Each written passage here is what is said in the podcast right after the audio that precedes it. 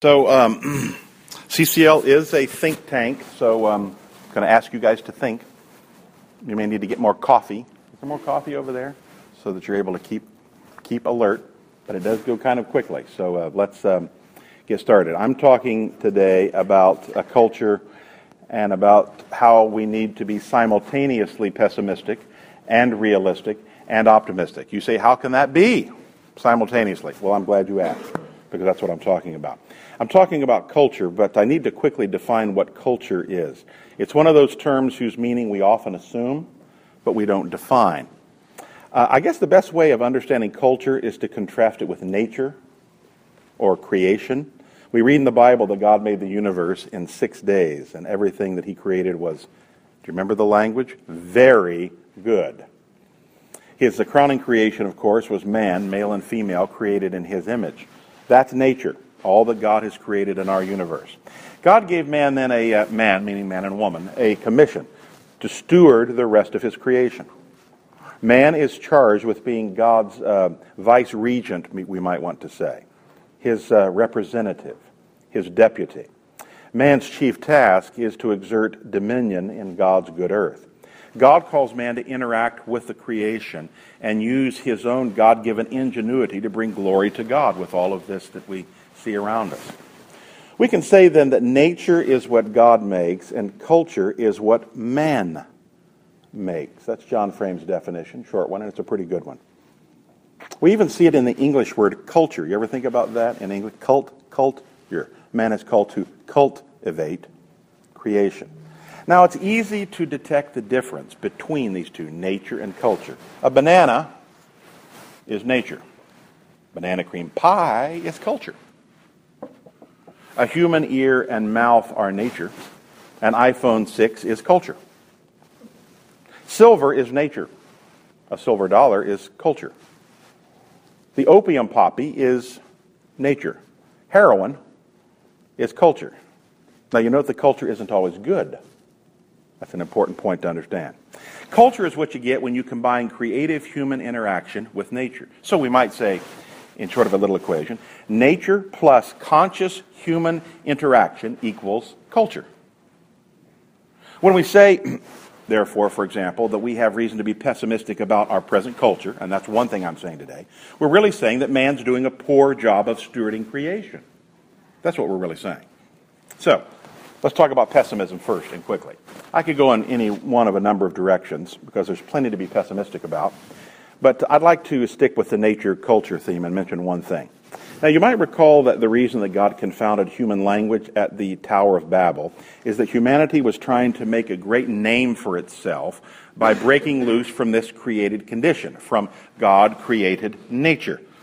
Now, it's interesting if you've read that in Genesis 11, how that as the Trinity communed among themselves, they acknowledged they had to destroy this tower, this human project, because they said nothing would be impossible to man. I'd like you to think about that for a minute. God was saying that man might indeed be able to break free from some of the constraints of creation. But if he did so, that freedom would be utterly self destructive. Now let's fast forward about a thousand years. A few thousand, a few thousand years. Gradually, Western societies become uh, radically egalitarian that is given to equality and leveling in virtually all things. Everyone has to be equal, or at least everyone's entitled to the same things. Society has to erase creational differences that God has established. Now, here's a prime example, some of you may have read about, from Lincoln, Nebraska. Lincoln, Nebraska, I say. I'm quoting this from a news story. A, a Nebraska school district has instructed its teachers to stop referring to students by, quote, gendered expressions, close quote, such as boys and girls, and use gender inclusive ones, such as purple penguins, instead. Quote, don't use phrases such as boys and girls, you guys, ladies and gentlemen, and similarly gendered expressions to get kids' attention, instructs a training document given to middle school teachers at the Lincoln Public Schools. Not Boston, not San Francisco, not Midtown Manhattan, but good old mid America, Lincoln, Nebraska. Quote, create classroom names and then ask all of the purple penguins to meet on the rug, for example. it advises. Now, if that sounds like madness, that's because it is. Moreover, this egalitarianism runs into a brick wall in created human sexuality, which is a huge issue today. Man, the male, contains the seed, and the woman, female, contains the womb. God created man to desire woman and woman to desire man. This arrangement is not a recipe for egalitarianism, just its opposite, actually. They're different, not equal. One's not superior to the other, but not equal either. They're different. Now, this inequality imposes limitations on human dreams, specifically leftist dreams of the great egalitarian society. These dreams fuel a strategy to break free of God's gracious restraints. As an example, depraved man creates ARTs. Those of you here involved in medicine know about that, assisted reproductive technologies. For example, two males wish to get married, contrary to God's design, and a new political arrangement, same sex marriage, permits them to get married. But it's not enough to get married. Married people generally have children.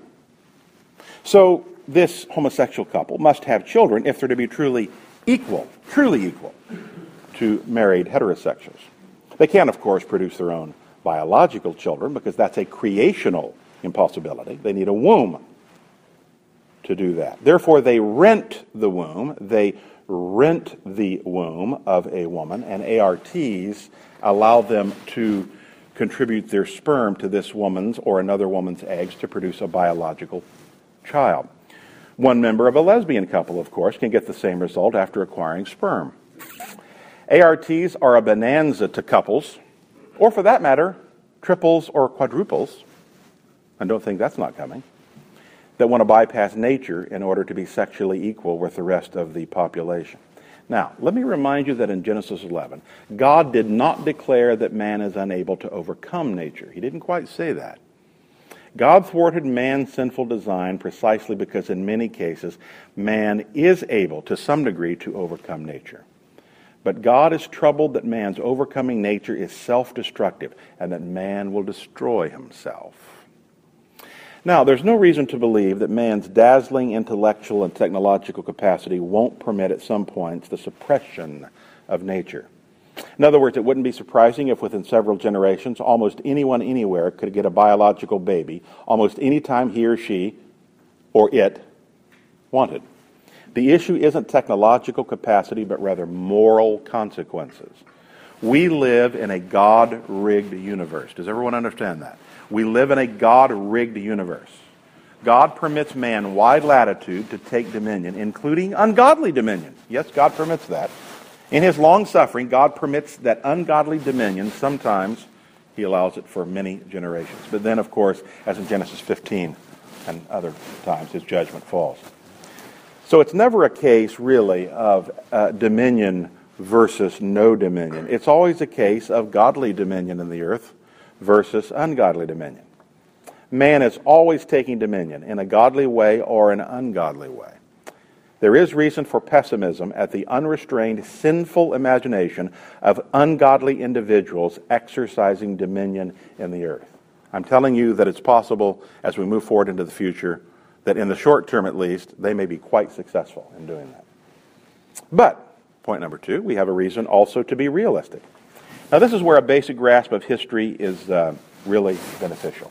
ARTs that I talked about may be historically unprecedented, but sinful culture is not. Christianity, of course, emerged during the slow, painful collapse of the Roman Empire, right? About 2,000 years ago. Religious persecution was on the rise. Economic inflation was uh, rampant. Homosexuality and other sexual immorality were pervasive. Politicians were corrupt. The family was under assault. Sound familiar? Of course, that was about 2,000 years ago. And Christian culture rose out of the ashes of a decadent Roman Empire. On the eve of the Protestant Reformation, Europe was in religious darkness. But God raised up reformers like Luther and Zwingli and Calvin and Knox. The religious situation in Europe, hear this well, in 1570 was significantly better than it was in 1510. Things can get better, and they have gotten better historically. Some of you here are, uh, are older. We're thinking of Dick Taylor and people like that, quite old. I remember my own fear in 1975 that, uh, and I was quite young then, that communism would soon suffocate the globe. Um, it was on the move, as those of you living at the time remember, in Southeast Asia and in South and Central America and on the African continent. But my fear wasn't justified. Fifteen years later, communism had fallen in the Soviet Union. It had fallen in all of Eastern Europe, in Africa and Southeast Asia, and Central and South America. China had been forced to capitulate to a mixed economy.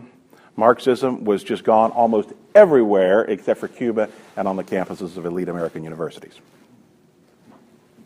Now, the same is true in American politics, even in our lifetime. And I'm sure Brian and, or David might touch on this. You know, the political pundits really never cease to uh, amaze me and amuse me. In 1992, some of you remember after Bill Clinton was elected, the Republicans were wringing their hands, and the pundits were talking about, I just, this language. I'm so tired of it. I think I'm going to scream.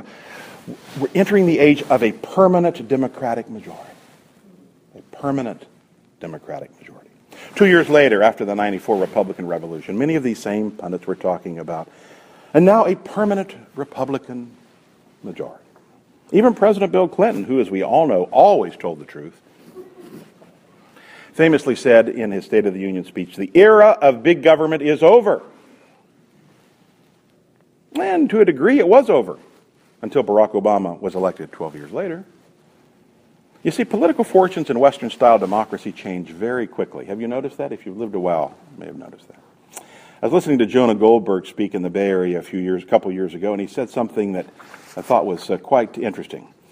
He says, No cause is ever truly lost because no cause is ever won. Any cause is only a generation away from victory or defeat. Or defeat. Now, we as Christians know that as we move toward the end, God's kingdom will advance, but we're talking about in the, the sort of interim period. Now, if you grasp these historical facts, you'll never become too enthusiastic about political or cultural victories, nor never too despondent over defeats. Our cultural fortunes are in the hands of a sovereign God who promises victory not immediately, but gradually as we move toward the Son's coming in time and history. And that leads to my final point before we have our discussion optimism. Now, uh, we all know of famous last days Christians who employ what we'd like to term newspaper exegesis. Today, I guess we'd call it internet exegesis. They check for the world's latest dictator and try to identify him with the Antichrist. You know what I'm talking about? 70 years ago, it was Mussolini. It really was. It was Mussolini. Um, reminded of the story of the man who predicted that Mussolini was the Antichrist. And of course, the news came that his own countrymen had strung him up and killed him. And he ran out of his bedroom and his study and his old typewriter. And he says, They can't do that. They've killed my Antichrist. They've killed my Antichrist. They can't do that. 50, uh, 15 years ago, it was uh, Saddam Hussein. Maybe today it's Vladimir Putin, right? The Antichrist. They may even find ISIS prophesied in the Bible. Now, it's easy to look down on such sort of misguided interpretations, but it's also easy ourselves to fall into the same sort of interpretive hysterics as cultural observers, though from a different standpoint. We recognize a pervasive cultural depravity, for example. The nation's gradually legalizing same sex marriage. Pornography is becoming uh, ubiquitous. Barack Obama and the Democrats have commandeered the nation's health care, for now at least. Political correctness is running rampant on campuses. And we're tempted to become despondent. I agree that if we look only at these cultural events and extrapolate from them, our outlook would indeed be dismal. Now, this uh, is a big problem with unbelieving political conservatives who always seem to be wringing their hands. And that's why it's not sufficient to be a conservative. You must be a Christian conservative. But as Christians, of course, we don't look principally at trends or trajectories. We live by faith, not by sight. The universe is the glorious theater in which God accomplishes his good purposes for the earth. And thus, despite Satan's attack, despite political and cultural hostility, despite cowardice and anti intellectualism and superficiality in the church, despite all that, God's purposes will not eventually be frustrated. We will win. Uh, no, no, no. Better. He will win he will win. That's what I'm trying to say. Now, God isn't the author of sin. Neither does sin take God by surprise or frustrate his purposes. Rather, and I like the language of an author I was reading recently, he says God takes sin and turns it back on itself. God bends sin to his own glorious purposes. Now, all Christians believe this. They just don't know they believe it. They don't think about it. There was no greater sin in human history than the crucifixion of Jesus Christ. No greater sin in human history than the murder of our Lord. And yet God bent that sin. He turned it back on itself to bring redemption to humanity. Think of it this way. Just as Satan perverts the good for evil purposes, so God bends evil for his own good purposes. It's for this reason that God warns his people never to be anxious, never to be frantic, but to rest in him and in his almighty power. We need never be despondent over what our eyes observe around us. I was thinking as I conclude here of uh, 2 Kings 6 and the account of the king of Syria who sent an army to capture Elijah, God's prophet. Can you believe that? If we had prophets today like that, sent out an entire army to get one man, God's man. They came at night and they found Elijah, his servant. And then we read in 2 Kings 6, 6. When the servant of the man of God, the servant with Elijah, when the servant of the man of God rose early in the morning and went out, behold, an army with horses and chariots was all around the city. And the servant said, Alas, my master, what shall we do? In other words, he was really scared. Elijah said, Don't be afraid, for those who are with us are more than those who are with them. Then Elijah prayed and said, O Lord, please open his eyes that he may see. So the Lord opened the eyes of the young man, and he saw, and behold, the mountain was full of horses and chariots of fire all around Elisha. It's a remarkable story. Read the whole thing one day when you get a chance. That's the prayer we should pray when we feel overwhelmed by cultural evil. Oh Lord, please open our eyes that we may see. In conclusion, then, we have reasons to be culturally pessimistic. We should, however, recognizing the fluctuations of history, be realistic. We've seen this movie many times before, and we always know how it ends. Would you like to know how it ends? God wins. Most importantly, recognizing the promises of God's revelation, we should be optimistic. There's no contradiction in embracing these attitudes simultaneously. We can be all at once pessimistic, realistic, and optimistic. We can't lose. We cannot lose. That's the attitude of the wise cultural warrior.